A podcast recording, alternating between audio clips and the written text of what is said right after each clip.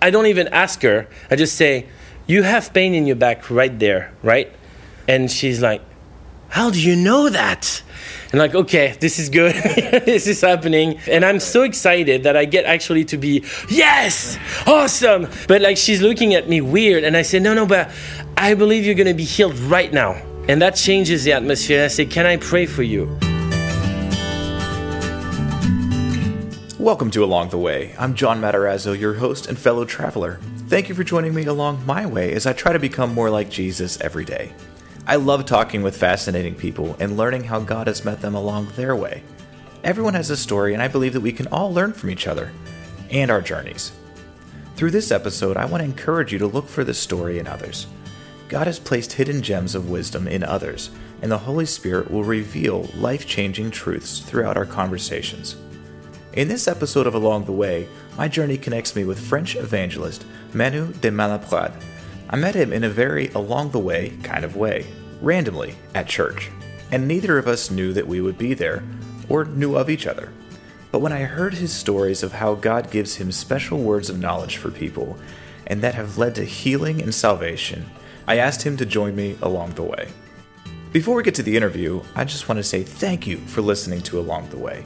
I'm really excited to share some upcoming episodes with you. I spent some time in Nashville interviewing some awesome friends that I've met along the way as a TV producer as well as some new friends from this trip. It's been an amazing trip, and I can't wait to share these conversations with you. Look out for those and more along the way content on Facebook and Instagram. You can always email me at johnalongtheway at gmail.com. My social links and web address are in the show notes. I'd love to hear from you. And now, here is my along the way conversation with Manu de Malaprade. Manu de Malaprade Yes. did I say that right? Yes. Okay, good. Yeah. It's a pleasure to have you on Along the Way. Um, pleasure for me to be uh, on uh, your podcast. So, what what part of France are you from, and, and how did you how did we end up meeting? Yeah, so I'm uh, I'm from France actually originally from the southwest of France, uh, like near Bordeaux. If you if you heard of the Bordeaux wine, that's where it's uh, it's made. It's good stuff there. Yeah, exactly. And so I come from there, but I've never lived there. Like uh, my dad was in the military; he was a chaplain, actually a Protestant chaplain in the military, and so we moved a lot. I even lived in Africa for two years, Oh, wow. uh, in Djibouti. I Okay. it's a it's a funny uh, funny name Yeah. for American Djibouti, but uh, yeah, and and uh, lived good part of my life near Switzerland, so in the eastern part Mhm. of France, and uh, when I was 19, moved to Paris and Paris region, and I've been there for a long time now. Okay. Yeah, about 14 years. And so you are an evangelist. Yes. Okay. And so France is a is a country that isn't hasn't been too friendly with the gospel recently, right? Not very, yeah. Yeah. No, uh, in the past 70 years, the, the church increased so much that now we, we, we say that there's about 1% of born again Christians in France. So 99% of people being, uh, like, we're trying to reach them, Yeah. those 99%. Yeah. So in France, you have some amazing cathedrals like the Notre Dame Cathedral, which sadly had that fire. Yeah. And I know that they're going to invest a lot to repair that, but Yeah. that's a Catholic church, right? Yeah, it's a Catholic church. So there's only like one percent that's evangelical Christian. So is what is the remaining ninety nine percent? I guess is what I'm trying to ask. Yeah, so there's like a um, uh, it's a, it's an interesting like there's ten percent of people from a Muslim background. Doesn't mean they're Muslim, Sure. but usually they won't eat pork and they might try to go to the mosque every every once in a while. Like I don't know about the people who are really strongly Muslim, but I think it's not more than half of those people. Um, then there is a lot of people that would call themselves Catholics Okay. uh, even though they don't even go to church once a year. Like it's very, uh, uh, yeah, kind of far from church uh, Catholicism. Um, so some sometimes, I mean, I, I really think and I feel it's hard to have numbers, but Sure. probably two percent of French people are regular attenders to Catholic churches. So that that might kind of grow Yeah. this number, but still 97% of people not really going to church. And there is a um, close to half of the people in France don't uh, say that they have any religion. They're atheists or agnostics. Yeah. Uh, like this is a big number to work Right. with, uh, definitely. And a few people are in Buddhism, but it's it's hard to know Yeah. exactly other religions. Uh, we don't have a lot of Jewish people, but Mm-hmm. Uh, definitely uh, uh, some Jewish people, especially in Paris. So. So it's almost as if the by those numbers, it's almost as if France is an unreached people group. I, exactly. Yeah. When you when you arrive there, uh, whether you start working with the very traditional church, and there are people who are called to do that, and some traditional churches that are seeing kind of renewals uh, within them, uh, or you're uh, you just start from scratch with people who have never heard of anything in the Bible. They don't know anything, and and you just have to to to tell them exactly. Uh, how, what to do, how to believe, and Yeah. they have no culture of what it is to be a Christian. It's, uh, it's everything is new for them. Wow. So, how did God call you to be an evangelist, and what does what does that look like for you in France? So yeah, something that's interesting um, in my background is that even though uh, like I'm, I'm fully French, uh, I come from a, like a big generation of pastors, and uh, Okay. yeah, I'm, I just have a, a blessed uh, legacy. Blessed legacy. Uh, so my dad is a pastor and an evangelist. Uh, my grandfather uh, was a pastor, and my great grandfather was a pastor, and so that's kind of like shaping a little bit. Like God is is really doing something in my family to kind of get to me, and maybe someday to my children. I don't know exactly the legacy that we're going to keep having, but there's something very powerful, and I, I take some of the like the anointing that was on my grandfather and my great grandfather and on my dad and i actually have all of this with me now that makes actually my, my ministry grow and, and and i'm able to uh, to connect with so many french people and that's how like i would say that's the first thing that made me consider evangelism it's because i was familiar with it with my dad Okay. Very cool. We'll talk more about that in a moment, but I want to Uh-huh. I want to just briefly talk about how you're in the United States right now. Yeah. I've never been to France. Um, I've now I don't even think I've had a layover in a French airport, but one day I, I hope to get there. Yeah. So, a few weeks ago, you were visiting uh, one of the campuses of, of my church, and I just happened to be there helping um, run sound that day. It's not my it's not the normal campus that I Yeah. go to, and so it was one of those things where you were visiting, and you weren't really planning on being there, Yep. and I was serving, and it wasn't it wasn't normal situations that that we met, but Yeah. mutual friend, uh, Pastor Jonathan Cordell, uh, introduced us, and you started telling me some amazing stories of what God is doing through your ministry and in, in France about how the Spirit is moving Mm-hmm. Yeah. in tremendous ways. And so that's that kind of covered the basis of, of how we've met. But what what brought you to the United States? And then let's talk about how how God's moving in France. All right, so what's bringing me to the United States is that um, eight years ago I was doing an internship in the uh, Jonathan, Pastor Jonathan Cordell's church, uh, and uh, that's where I learned English. Like I didn't know English before. Uh, that's where I uh, learned about church planting, and like that, I really felt like I was called to plant churches in France and uh, so I've had this relationship with uh, with this church and with Pittsburgh. Actually, I'm a Steelers fan. Nice. Uh, yeah, I Nice. know, being from France and and um, uh, so coming like I came back for the past two years. I've came back once or twice a year, uh, and also to raise support for my ministry too. Because I mean, when you have one percent of evangelicals, Right. finding people and churches supporting you in your ministry is difficult Sure. um, and so that was kind of a good uh, a good connection I had here, and I actually met my wife uh, here, a uh, good reason part of this here. church here.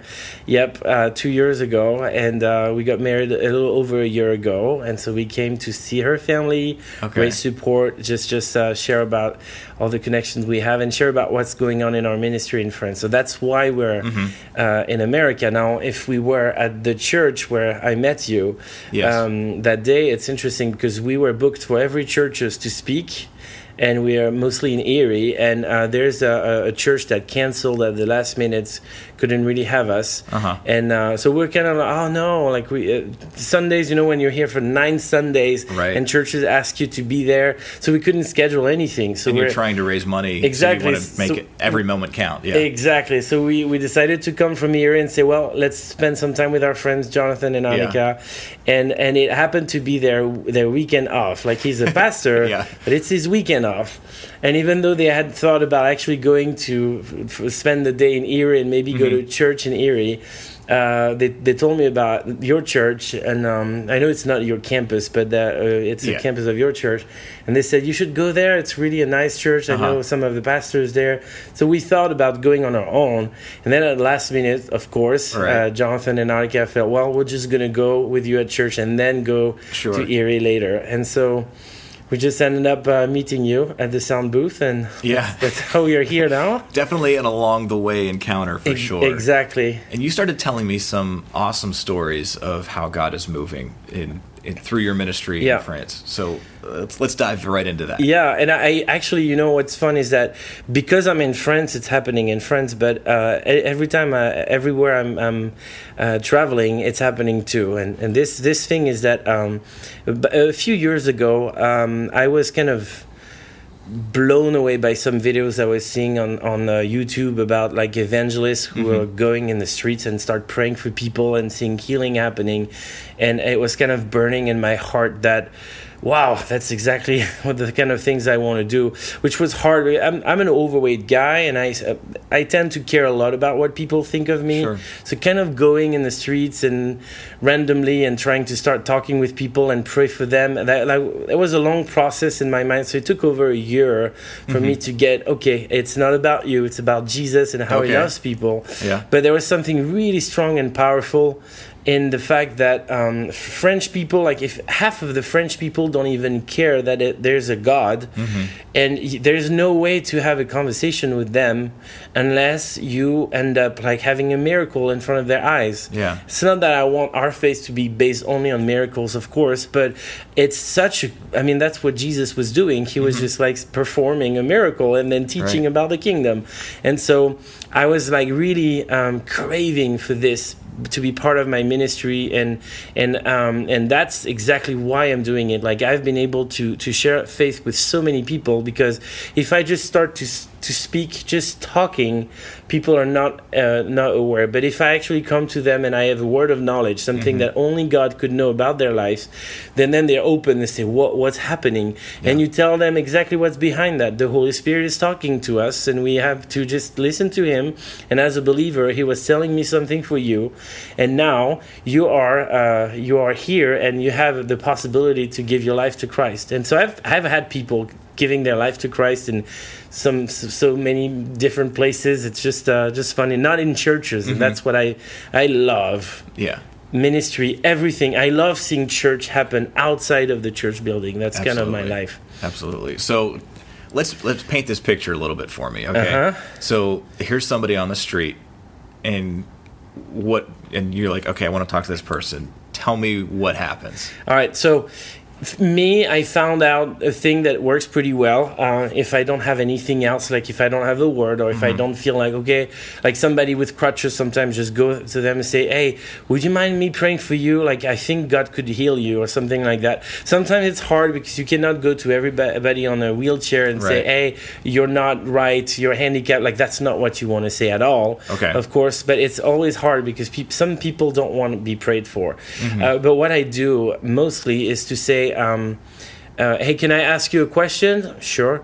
Um, like let's let's let's say that God is real, and and and you could ask Him anything that you want to see change in your life personally something that what what what what would it be? Like what would you tell god okay change this in my life? And it's interesting because um, when i usually ask people if i can pray for them they, they just talk about somebody else. They just say hey, yeah you can pray for my sister or anything. Right. but when you actually end up saying that people understand that it's personal. They don't expect prayer from you. They just say okay it's like a question. And so they say well uh, i don't have a job and you just get like people sharing some stuff that are super personal sometimes Yeah. very often I, I think even the french people tend to be personal quickly sometimes which is weird uh, but and so you just like you have a discussion with them and you and it can be really quick but i just say hey okay right and i take their hand like i'm saying goodbye putting my other hand hand on their hand and then just like saying Father, just want to pray for this this person right now, and I want you to change that in their life and anything. And this kind of those little things are kind of bringing the kingdom uh, smoothly, you know, in people's life, and Mm-hmm. most of them are actually open, and they're just like. Well, you were praying with open eyes. Like, what does that mean? And then you get, oh yeah, I'm not religious, so I'm a pastor. I say that, but I am anti-religion. And Uh-huh. they say, what? What does that mean? I say, yeah, Right. religion is not my thing. I don't think it's really. Uh, I'm all about relationship with Jesus, and so it just brings to discussions and brings to to words of knowledge. Often, uh, when I when they actually allow me to pray for them, they, they don't think I'm going to pray right away. Mm-hmm. Yeah, sure, pray pray for me and say okay, and and I pray with open eyes because because I just don't want people to think that I'm uh, like they, that would make them uncomfortable if I'm starting to pray Okay. and just drawing my hands and, and, and close my eyes. Right. So that's that's how I'm doing it. It's just like very randomly, and people are shocked because they're not used to that at all. When when they have a picture of church, they think an organ and Mm-hmm. boring. They have no idea. Like if you had if you bring people from France for the first time in a church that has just one guy playing the guitar, they're going to think it's a revolution for them. You know, like in, in America, sometimes everybody knows about contemporary churches. right. You can turn on the TV and have a contemporary worship service. In France, there's there's no churches and no evangelical churches. It's so rare that anything is new for them, and that's kind of cool. I think. Yeah. When you're an evangelist. Right. Yeah, everything is new, and you just by keeping your eyes open Yeah. and just being real with somebody, you're taking the religion out of the relationship. Yeah. I guess. Yeah, Exactly. You're, you're making it real to them. I Yep. guess. Absolutely. So, what are some of those things that, that you remember have happened when that hap- when you Well, do that? I can tell you the something really fresh that happened like the week before we came to America with my Sure. wife, which was like back in June. So we were in 2019, Ju- June 2019. We're going uh, to a glamping area uh, with a few missionaries. It was like young missionaries who invited us because they, they didn't speak French. They were from America and they were there for a mission trip. But they invited uh, my wife and I, just saying, well, you, you speak French, maybe you can uh, you just uh, get to know people around. And so they invited everybody from the glamping for a barbecue party. And um, and those people uh, who are non-believers brought alcohol to the party and started getting drunk. So what was supposed to be, you know, this thing where maybe Manu is going to share in front of everybody faith, that didn't happen. It was just like now they were here for a party, getting drunk, and then I'm like here, I'm like, okay, God, I'm gonna have to do something with those drunk people. How do you share your faith to drunk people? And um, and after after a little while there was one who was not too drunk that actually the the missionaries had some connection with. And so they said hey she would be happy. She would be okay for you to pray for her. So just just that. Okay. and so so I said yeah sure. We went to actually a, like a uh, what do you say trailer or something that was on the glamping area. We went inside with the two other women uh, and and myself to pray for her. And uh, and I said okay before I pray for you uh, and I asked her a question and then I had an hour to share the gospel with her in, in just uh, you know in this like a living room a small Okay. living room. And she just gave her life to christ uh, in tears. She was just uh, moved just within an hour. She just was open and she gave her life. Wow. and that was crazy. But then i get back outside and i have there's like still two or three guys who are like totally drunk. And it's the night it's like 11 and i'm just going and i'm joining them and just joining them trying to talk with them. And it's just so weird because it's uh, I'm, I'm talking about God a little bit, saying, "Hey, you know, so God, like I'm, I'm a pastor, and God is, uh, Yeah. is, is real, you know." And they say, "Ah, I don't care about God. I just, uh, nah, there's no God or anything." And then I will t- share a little more. and Say, "You know, Jesus loves you and loves you," and they would actually show me a cross that they have, uh, and say, "Oh yeah, Jesus, I love Jesus. He's nice." So it's just like totally crazy. There's Right. no way you can get anything out of them. And so I'm, I'm ready to go. I'm ready to leave. It's 11. I'm with my wife, and I feel, and that happens to me a lot. That's really, words of knowledge is a big part of my ministry. So I feel what we call sympathy pain. So I feel in my body at some place something and that gives me an, uh, information about uh, what the people in front uh, of me might be suffering from. I'm never sure about it so i'm just sharing it. And so Yeah. i feel like a tingling in my in my heart. And um, uh, that tingling in my heart is making me aware i think that there's a heart disease something with one of the guys. So i'm, I'm telling him say before i leave do any of you has a heart disease? And and then they look at me and, and one starts actually like crying right there. What's happening? I don't know it Yeah. just crying and says um no no we don't have heart disease. And I'm like, okay, but my daughter does. And he, he's pointing at, at, okay. at his daughter that was just behind us all during that time, teenage daughter with another teenage girl, and they were just here and actually listening to me trying to share the gospel to the two the two guys who were Right. drunk. Okay. So that guy was drunk. He's like um, crying his alcohol off of his of his body, you know. Yeah. He's getting more sense now Uh-huh. that, that he's crying, and and he's saying, "How do you know something like that?" And I said, "Well, the Holy Spirit talks to me, and and He gave me the information that I was supposed to pray for your daughter. I guess that's all." And so the daughter is telling me, "Well, actually, I got out of the hospital this morning, Mm. uh, and so I have this like genetic genetical heart disease that has been all of my life since I was born." And then the dad is just crying and he said, "It's crazy, man. It's crazy. Like God was just His hand was on her all of her life. Jesus is real." you just have nothing to say. Okay, Yeah. sure. And I got to pray for her. Uh-huh. Now, telling you now, like it's been two months that she's been healed. I don't know. I Uh-huh. have this this deep feeling that God was up for something. Now I'm friend with her on Facebook, and I'll, I'll have news. I'll, Mm-hmm. Yes, someday yeah. I'll post on Facebook something about her. I'm I'm sure. Uh, I got actually to pray for her uh, friend who was um, uh, losing her hearing. Uh, you say hearing, or Hearing. ear? Uh, yeah, uh, hearing. And so I'm I'm I'm starting to pray for her as well. And she says, well, tomorrow I'll know if I'm healed. No news from that, but this is going to tell you one thing. Um, evangelism happens, eh, especially in France, but I think also in America, when when when you take the opportunities God is giving you. Yeah. This is a, like this is really an along the way thing for sure. It's like you're just, just doing something, and you you never know exactly what's going to happen, but you're here and you say, "Here I am, send me," and then something is going to happen. And that story is just powerful for that Yeah. because yeah, they're drunk. You're not going to get anything out of them. Un- until God sends you um, Right. something from heaven. This, this I know, and I want you to share that information with them prophetically. And you're like, whoa, okay, Yeah, and you were ready to give up and call it a night, and absolutely. and I- God it- just did that to your heart. it was the, the at the end, and often that's what happens. Yeah. You know, I'm like, okay, God, there's nothing. I'm not gonna waste my time. Kind of like this thing. It's just personal. It's uh, in the flesh, you know. But and then God is reminding me, no, no, I wanted you there. So yeah, I, I love how God allows us to come to the end of ourselves so that we rely on Him. Absolutely. Yeah. like Totally. that's that's exactly what happened there. Like He's like you've done everything you know how to do, Yeah. and you were being obedient to God in that Yeah. whole, in that whole time. Then all of a sudden it's like okay, Manu now realizes that there's nothing that he can do. I'm going to show up here and I'm going to do this. exactly, That's, that's pretty cool. Yeah, yeah. Yeah, so we were just talking about hearing the voice of God. Yep. And God speaking through you. Do you remember the first thing that God spoke to you? Like the first time that you heard his voice?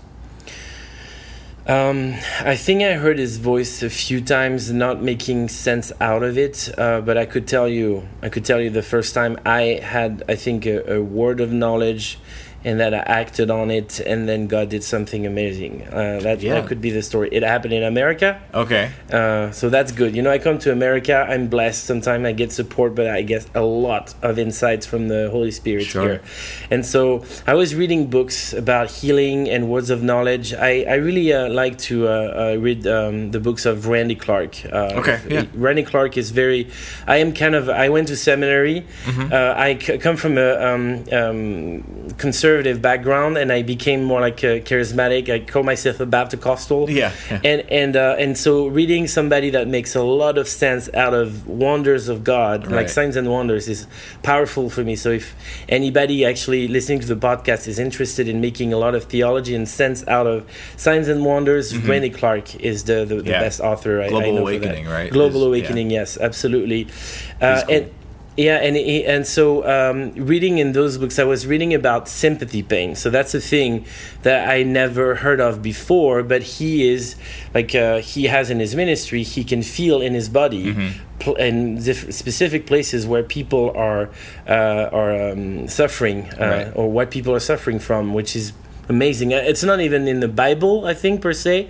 Uh, it doesn't matter. It's just a way that the Holy Spirit has to Mm-hmm. making us aware of there's something that I want to work in people. And so um, I'm in a restaurant, and after reading about all those things, I'm not thinking about it then, but I'm in a restaurant with uh, uh, other friends.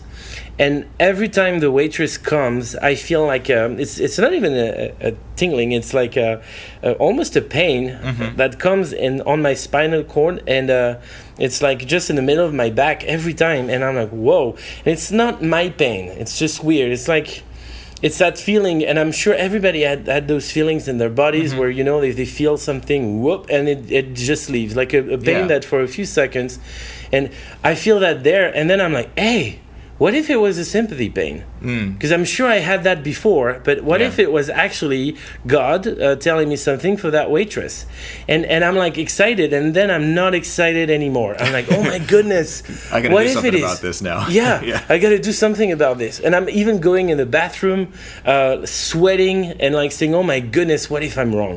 And that's the Uh-huh. new thing. Like, what if was uh, God was up for something, led to what if I'm wrong?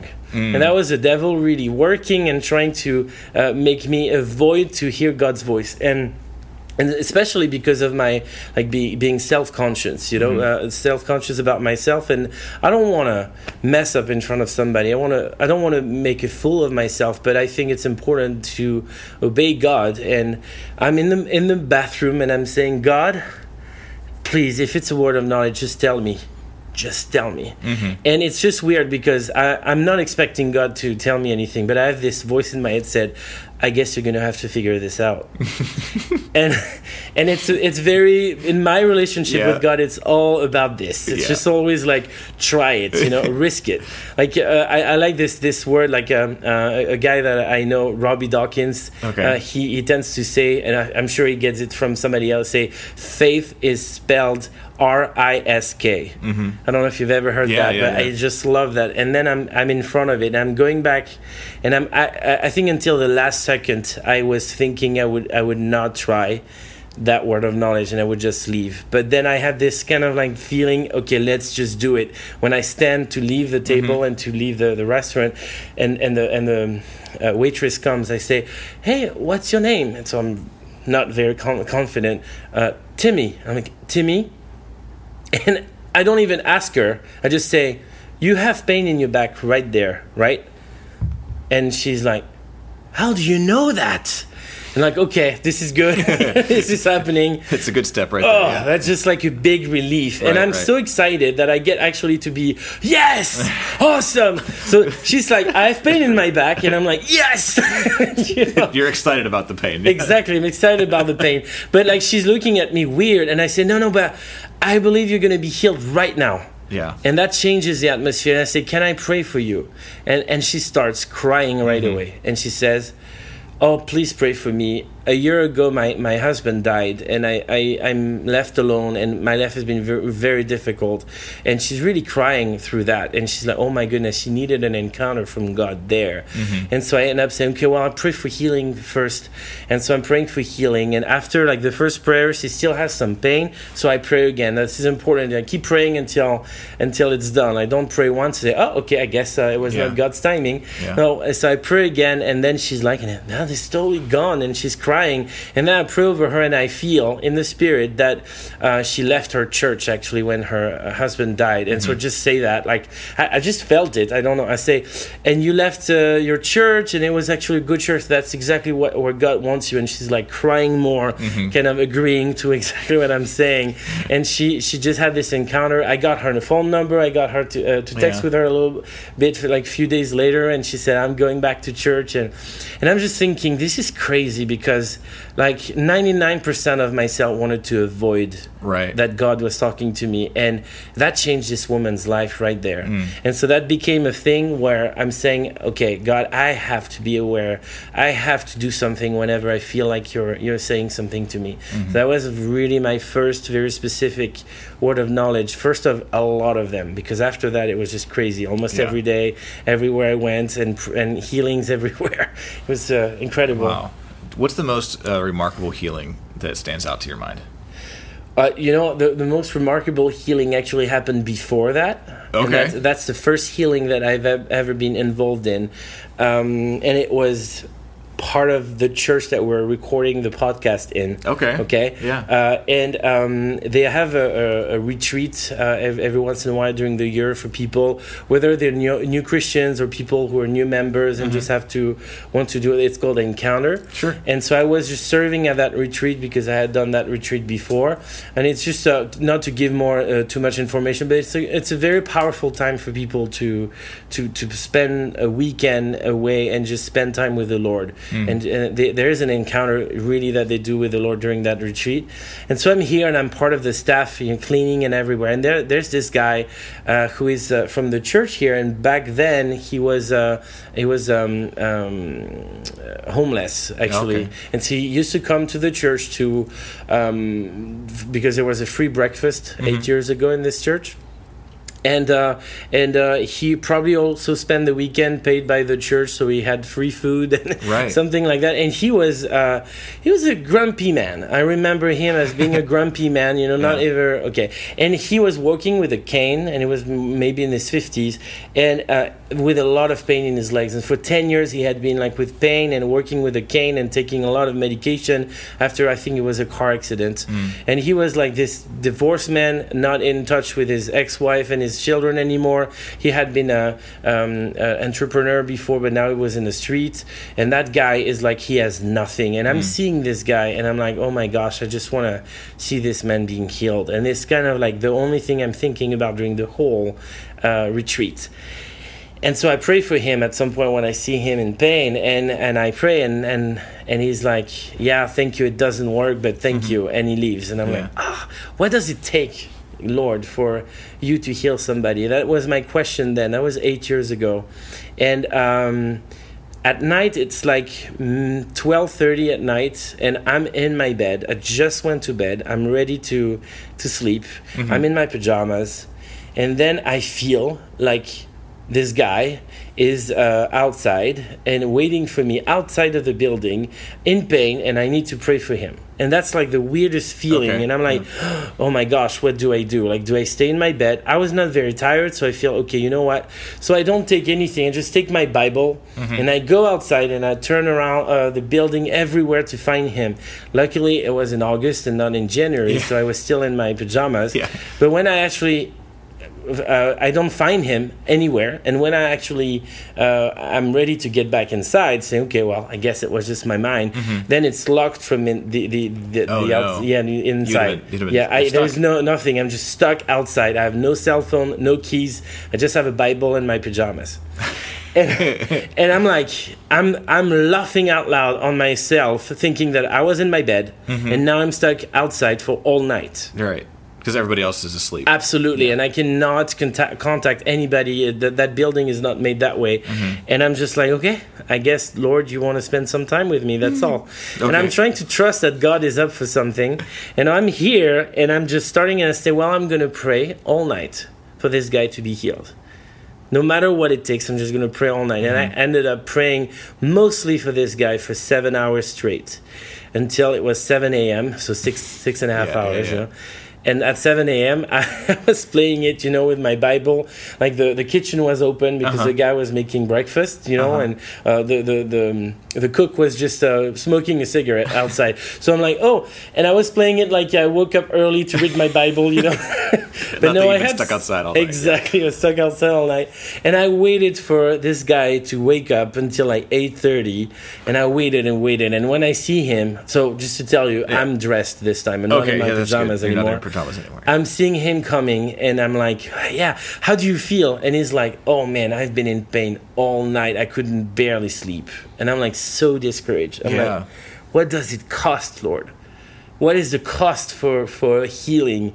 And I'm just very discouraged. But I feel, you know what? I've been spending all night praying, and I think God is up for something. So I went to see the pastor, and I said. Just wanted to let you know, not not to put anything on, you know, like uh, take any glory of it because it's not. But I just God forced me to spend all night praying, and I think God, something is going to happen. I thought this guy would be healed, but he didn't. So I'm just just gonna leave it uh, leave it with you and see and let me know if you see anything that's happening during the day during the retreat. I went to bed. Yeah, to sleep a little bit. yeah. And then uh, when I was doing my chores at five o'clock, around five o'clock, the pastor comes to me, and he was like totally like white or I don't know what I say, like he saw a ghost. Yeah. And he's like, Manu, you have to follow me outside. I'm like saying, what, what's happening? You say, I can't tell you. You have to follow me. You have to see it by yourself. And so I just arrive outside, just outside of the building, and then I see the, the guy I prayed for all night, Uh-huh. and he's in tears, jumping and having his cane like all over his head. When I see that, I fall in in, in, Yeah. in tears. Like I never done that before. I, faint, you know, like in tears, saying finally I saw a healing. You know, I was it was in 2011, and that was the first time I saw that happening after I prayed for somebody.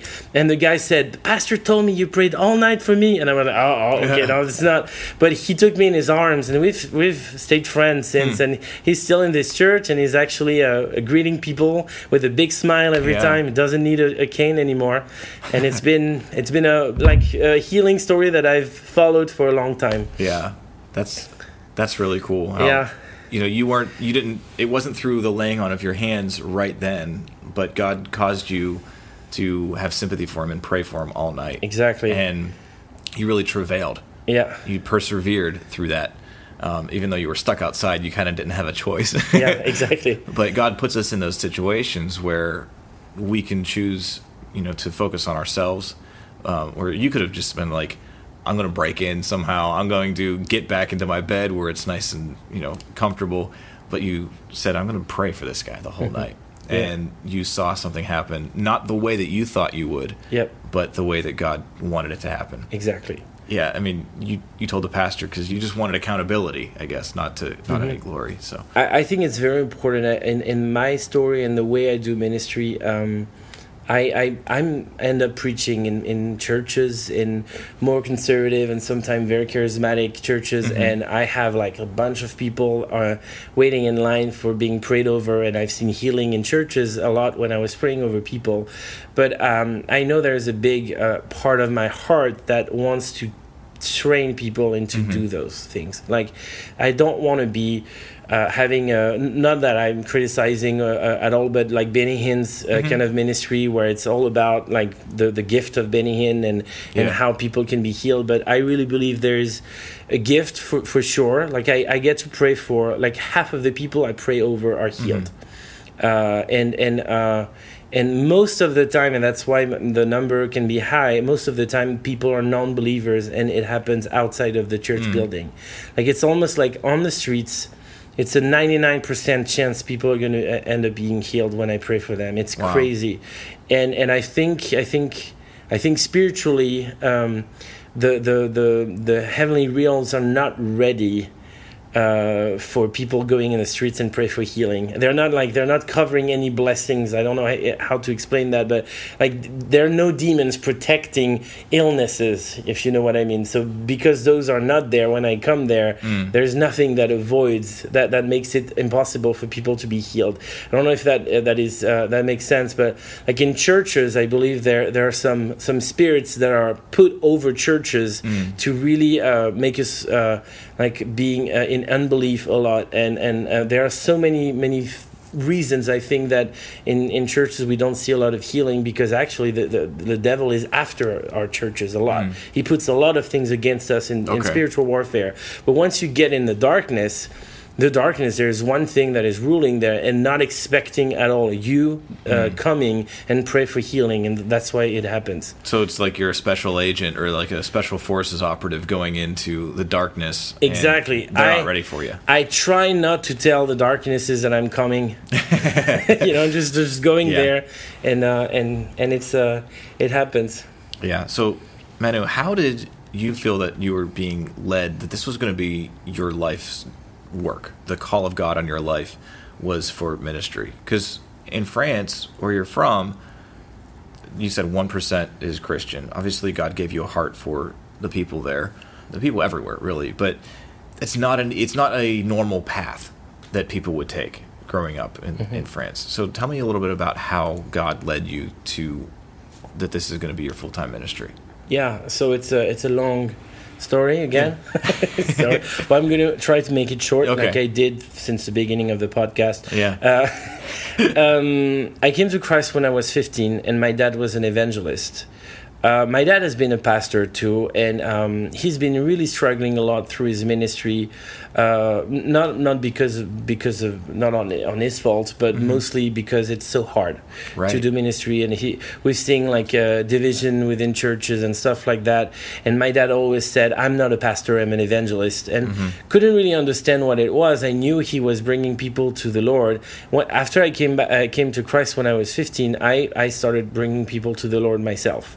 So I was saying seeing the same thing, a gift of evangelism, uh, and I don't know exactly if I if I can call it that way. It's very complicated. I have a Yeah. I have a theology about evangelism that is a little weird, uh, but.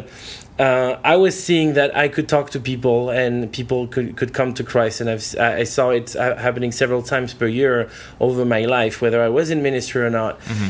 And I knew there was a call in, in ministry. I went to, to get trained in a Bible college, um, uh, like as as soon as I could, and then um, I shifted to do uh, to work in the movie industry for a little while because I actually had on my heart to do movies.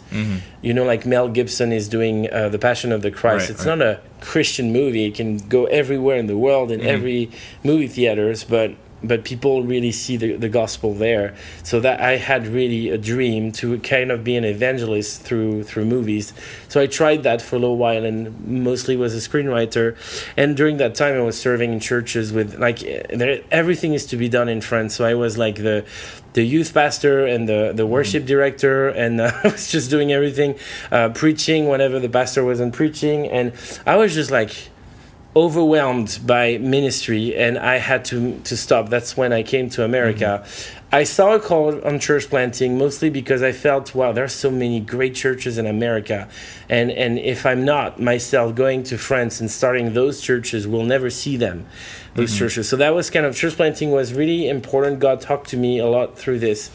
And at some point I, I started struggling because the the two uh, the the two first churches that I that I started were uh, house churches, and I had this uh, ability with the people I was working with to actually bring a lot of people in the, those group, bring a lot of people to Christ within the the group, but discipling them was super hard. Okay. I was just not good at this. It was not my uh, my giftings, and um, I think it was a big, big um, shift in my pride. Is just to uh, to accept that I could not pastor a church. It was hard because I felt well, there is no pastors here, so I have to be a pastor, but I am not. I am not, and I was struggling because I was saying, yeah, but I have a gift of evangelism and it's not like it's a ministry or anything. I don't I don't know what to do with that. And I went to a church, uh, and that was funny because it was right before I came back to America for three months.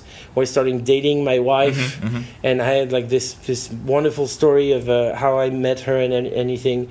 And um, just before I came to America, I visited a church out of nowhere, a little church in the country. Uh, and I go there, and there's a guy. Uh, giving a prophetic word and saying there's here in this this church and we're maybe 35 people there's a guy there's somebody that is called to be an evangelist and god is going to reveal to him what it is Uh, okay interesting. And then the guy comes back when he does actually the offering and say before i do the offering i have to be obedient to god. And he's look at me in the eyes and he said so you're the evangelist He pointed it eh, right at you. Exactly, right at me, and saying, and God wants you to be really aware of everything He's going to tell you in your trip very soon. And I'm like, whoa, what is that? The guy doesn't know me or anything. right. And so I got to talk with him. Actually, I found a connection. He knows my aunt, but that we don't. It doesn't Yeah, matter. yeah. And and then I'm like, okay, and I go to I go to America. And I spent some time with a guy who became my mentor. So I don't know if you ever heard of Robby Dawkins. I was talking about him. He's a guy who is like uh, featured in all the documentaries, like Holy Ghost, Okay. Holy Ghost Reborn, uh, like a guy about my like my size, with overweight guy and a, a bald guy, um, and he just goes and prays for people in the streets and everything. He has a very powerful ministry in America and in other countries, and so I got to meet with him and I got to see him and what he was doing was never to pray for people or to share the gospel directly to people, but he was doing everything to equip people to do so. Right. And and it hit me when uh, somebody else. So prophecy is very important in my life. I'm not putting everything on prophecy, but prophecy kind of gives me a like, how do you say um, uh, uh, confirms things Sure. from the Lord. Like really, sometimes I'm thinking something, the Bible feels like the Bi- it's right with the Bible, and then there's a pro- prophetic word, and then I know I can go there. Mm-hmm. And so some a a guy is prophesying over me doesn't know at all. It's actually at Global Awakening during Okay, a yeah. conference, and and I have this guy prophesying and says, um, "I see you going from street ministry to strategic ministry."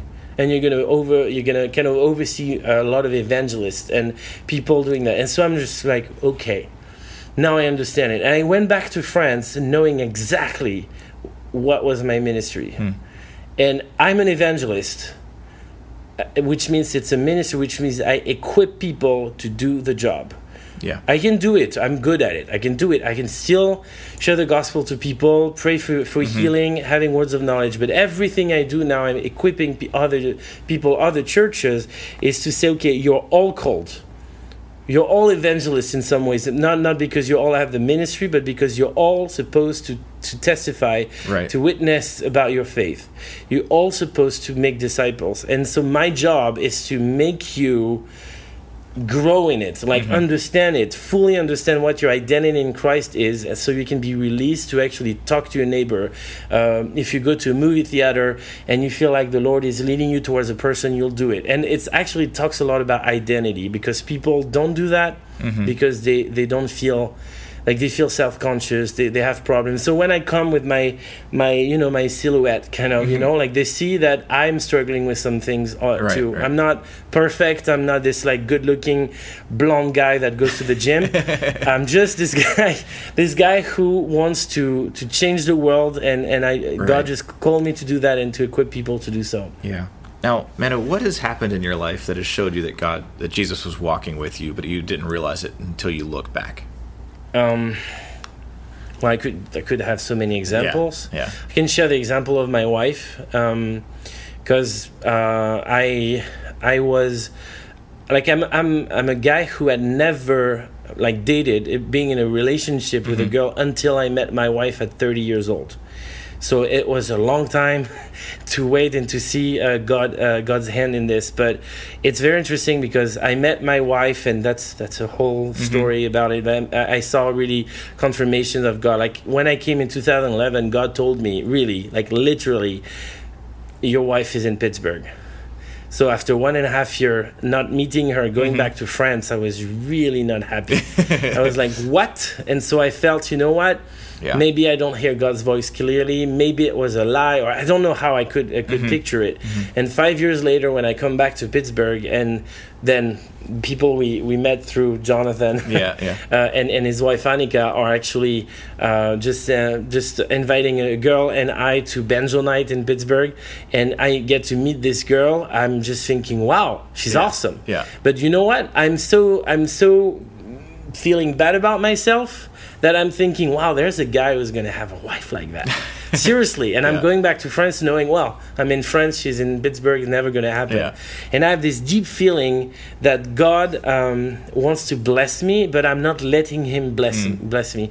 And I, I learned later that it was actually what we call spirit of poverty. Like it doesn't mean you're poor all the time, but it's this idea that you don't matter much to God. You're already saved. It's enough. Don't think that God is going to do much in your life because now He's really after other people, especially the lost. And when you're uh, when you're an evangelist, you care so much for the lost that you don't care about yourself at all.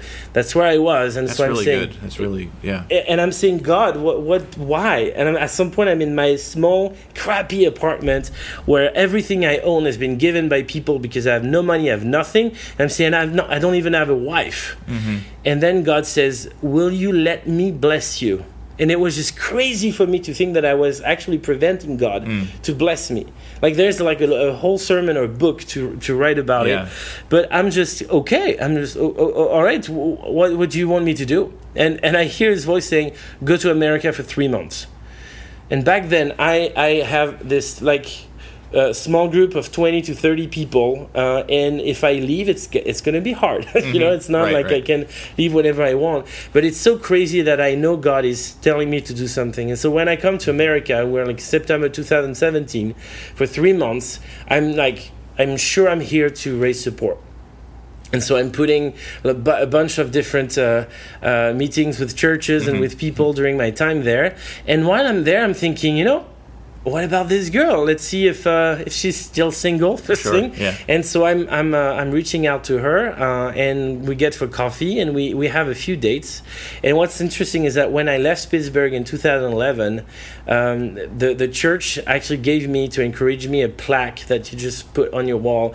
That plaque said Jeremiah 29:11, for I know the plans that I made for you. That's that verse. When I saw that, I was actually really angry at God, saying, "You really sure? you promised me I would have a wife in Pittsburgh." And so I left it in America with friends. And when I was uh, dating uh, Emma, who is now my wife, uh, friends of mine who kept that plaque gave it back to me, and I'm like, huh, interesting. I'm not not saying not making yeah, any yeah. sense of it. Yeah. And then I'm, uh, I'm I'm meeting with Emma, and she was wearing flip flops. So for the first time, I see her feet, Mm-hmm. and actually there is a tattoo on her feet, and I'm like. What's ta- what, what did you tattoo on your feet? And she's like, oh, it's like a few years ago. I, I, I needed that for my life, Jeremiah twenty nine eleven, Mm-hmm. And like that same day, and I'm like, oh, wow. Yeah. So I'm not saying, you know, like sometimes signs are big. Like signs were big in my life, and I made mistakes through through signs. But I'm saying, okay, God, I'm just gonna keep hearing you. You know, when you when you when you end up uh, meeting all of her family and, and be getting engaged within one and a half months. And all of her family is scared at me, saying, Yeah, "Who is this guy from another country that is going to take her with him?"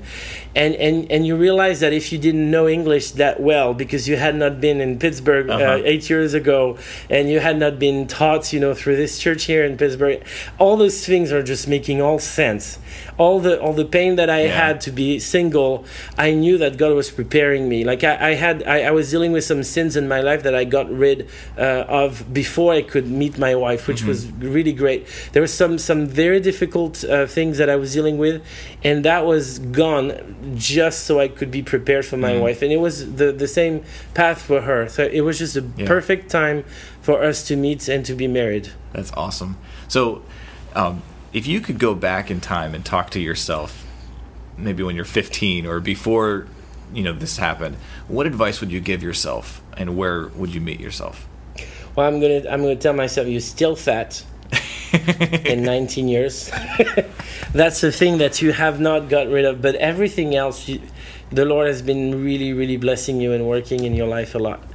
Everything else, and so that's uh, that's uh, I think I would I would really encourage myself for sure. I mean I.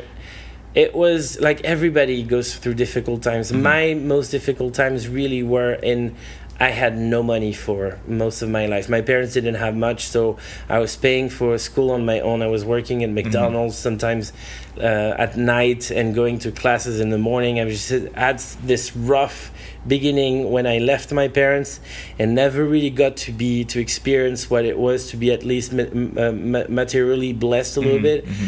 And but all that time, God really shaped me and gave me, I think, a lot of wisdom. And and now the way I'm using it in ministry is powerful. So I would Yeah. actually tell myself, it's gonna suck for you, man. but what's coming is amazing. That's what I would say. Yeah. So, in in connection with that, what advice would you give me to have that kind of steadfastness with the Lord, to stick to it, uh, with what God's calling us to do? I mean, it's it's not it's not easy. It depends where anybody is. Um, I think Jeremiah twenty nine eleven is interesting when you understand the context. Uh, Jeremiah twenty nine eleven is a verse that uh, Jeremiah is is talking to Israel, who is getting far from the Lord, mm-hmm. especially Jer- Jerusalem, the, mm-hmm. the the kingdom of the south, and and and telling them that God has plans for them. Uh, it's we've all, always used it personally, you mm-hmm. know, like it's for me. It's God is talking to me. But I think if we understand the context that actually God is talking to a people that is rejecting Him and is actually gonna reject Him more and more and more. Yeah, they're And about to go into the Babylonian captivity. Exactly. Yeah. He's telling them, I have plans for you of happiness, of to thrive, all those things, I have them for you. And actually, Israel went away from that. Mm-hmm. That that teaching us, you know, that actually God really has planned for all of us. Yeah. Because we're His children. His will for us is incredible. His will for us is that we're healed. His will for us is that we're all saved. His will for us is that we we uh, we're blessed through Him and we can do His work on earth. He doesn't want us to be in poverty and doing uh, and doing uh, ministry. He wants us to be comfortable and do ministry. Like Yeah. that's a big part of uh, of the things.